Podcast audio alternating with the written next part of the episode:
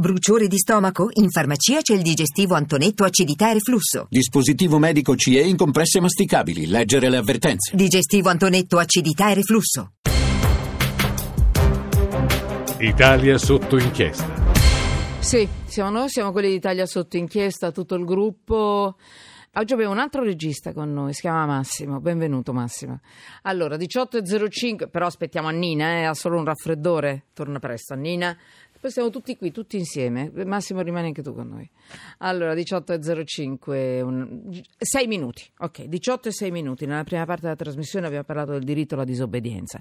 Recuperando la notizia con, Amer... Mm, dall'America, sì, effettivamente, dagli Stati Uniti, la lotta ai clandestini, perché eh, a un certo punto la polizia di Los Angeles ha sfidato Trump e ha annunciato che non eh, deporterà come ha chiesto proprio Trump, i clandestini e disobbedienza. Ne abbiamo parlato nella prima parte della trasmissione, siamo collegati con Periscope, Twitter, tramite Twitter voi entrate nella radio con le immagini, il dietro le quinte di Italia sotto inchiesta, se vi va, sms 335 699 2949 Twitter, chiocciola sotto inchiesta.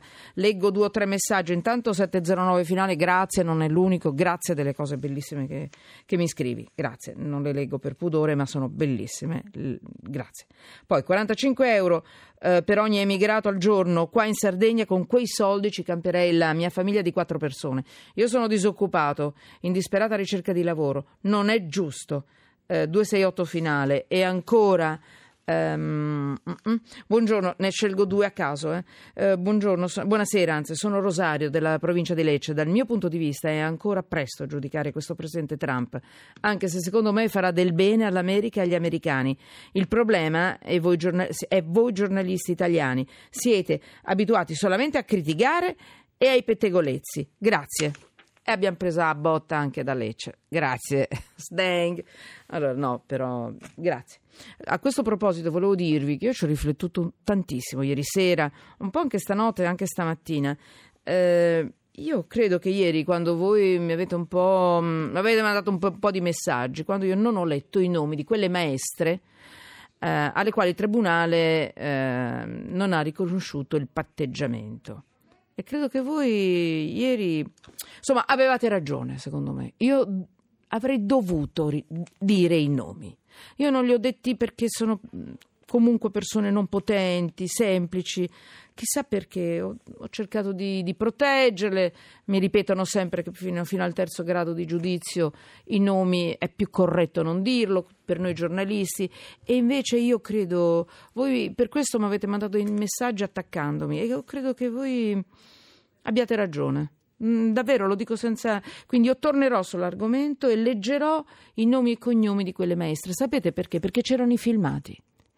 E allora forse mm, qualcosa deve cambiare in queste leggi. Non si deve aspettare il terzo grado di giudizio perché eh, voi dovete sapere chi incrociate per strada, magari vi ricordate il nome forse avete il diritto di comportarvi poi e di decidere come. Magari anche solo di non salutare una persona o magari sì.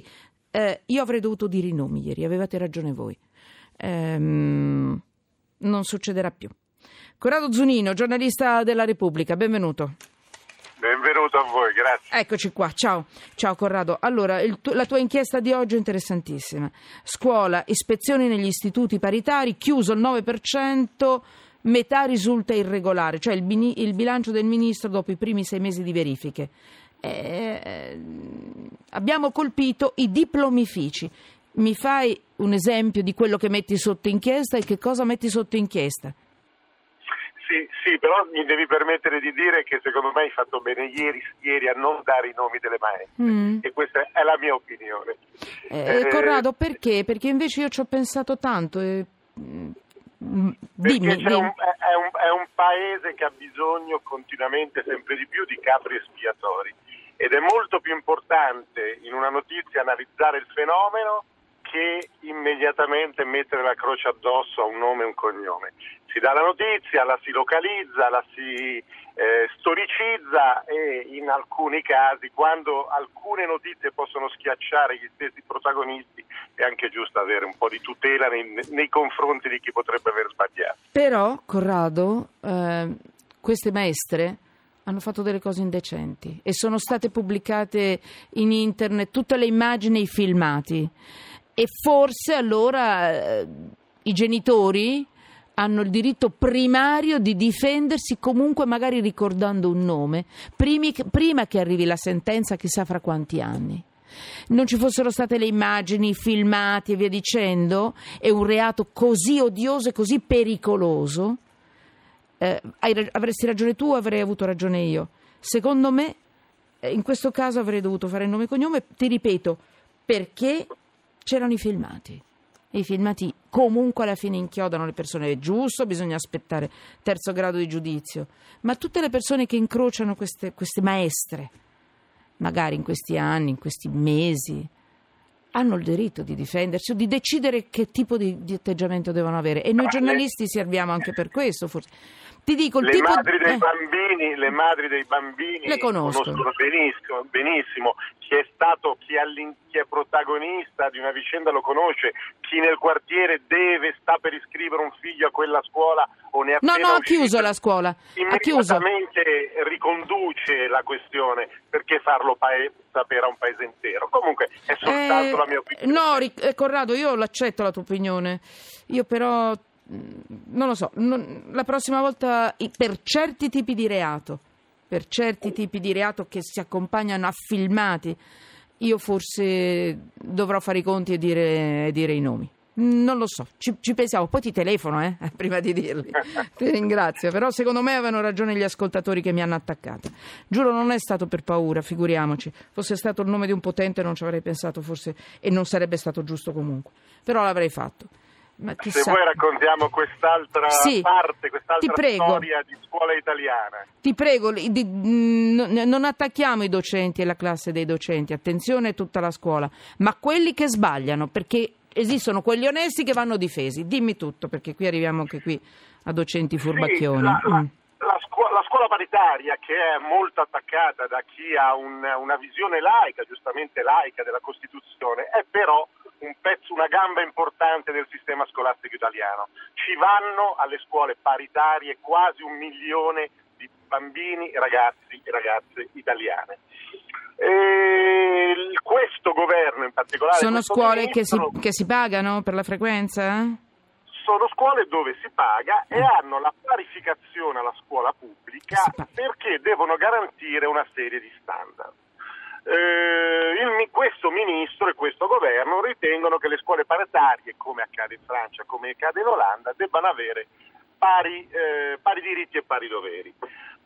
Tuttavia, anzi tuttavia, per poter sostenere questo loro punto di vista, hanno rafforzato eh, l'aspetto ispettivo, i controlli che si fanno su queste scuole, che spesso non sono scuole di qualità e in, eh, il primo report di questi primi sei mesi del 2006 con gli ispettori raddoppiati, gli ispettori ministeriali rinforzati, ha dato delle indicazioni piuttosto serie, piuttosto gravi. Metà de, oltre metà delle scuole controllate eh, hanno in questo momento la cosiddetta parificazione in sospeso, cioè il Ministero decide di fronte ad anomalie che ha trovato, deve decidere se confermarlo oppure no o aspettare che queste anomalie vengano risolte. Però dimmi, dimmi quali ipotesi di reato si sono configurate.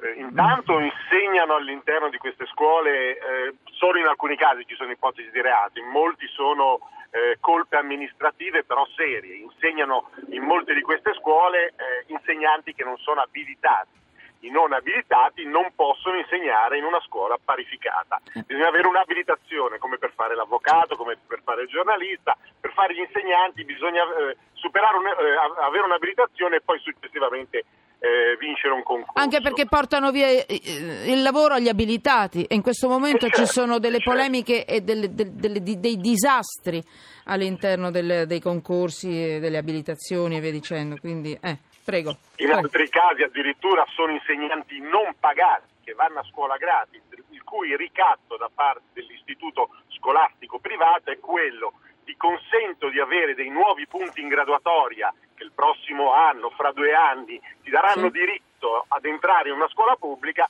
ma nel frattempo insegni gratuitamente. Questa è una forma vergognosa di sfruttamento che alcuni istituti, riteniamo eh, la, una forte minoranza, eh, adottano poi in altri casi eh, ci sono cosiddetti piani dell'offerta formativa, cioè quello che una scuola intende fare durante l'anno, che sono in alcuni di questi istituti eh, praticamente inesistenti. In altri casi ancora eh, le aule non sono minimamente adatte ad ospitare gli alunni che, eh, che, che invece vanno in queste scuole. E l'ultima cosa, c'è un numero di iscritti in alcune di queste scuole che è fortemente inferiore al numero di chi poi finisce l'anno o prende un diploma. Quindi il sospetto è che in alcune di queste scuole i numeri siano fittizi, siano eh, messi senza che davvero dietro ci sia uno studente che frequenti. Allora, se ho capito bene, docenti che tenevano lezioni nonostante la mancanza di abilitazione, differenze anche marcate tra il numero degli iscritti,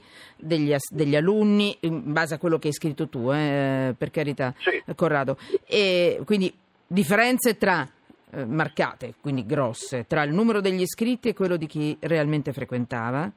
Quindi si ipotizza anche eh, eventualmente una truffa.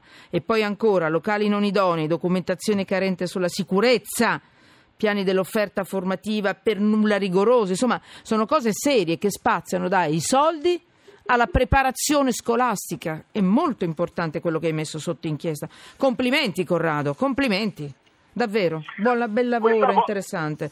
Dimmi. Questa volta dobbiamo fare anche i complimenti al Ministero che Bene. Eh, per oh. difendere il suo punto di vista, cioè le scuole attaccato molto da, questo, da, da, da sinistra, da chi ha una tradizione eh, laica rispetto alla scuola, mm-hmm. eh, però ha detto noi eh, crediamo nelle scuole paritarie ma devono essere scuole serie, non diplomifici. Nel corso di quest'anno ci sono state anche alcune di queste scuole che sono finite eh, sotto vere e proprie inchieste giudiziarie in Piemonte, nelle Marche, certo. mo- spesso in Campania perché in realtà sono tutt'altro che luoghi di formazione didattica e, e, e civile. Allora, Corrado Zonino, Repubblica, grazie.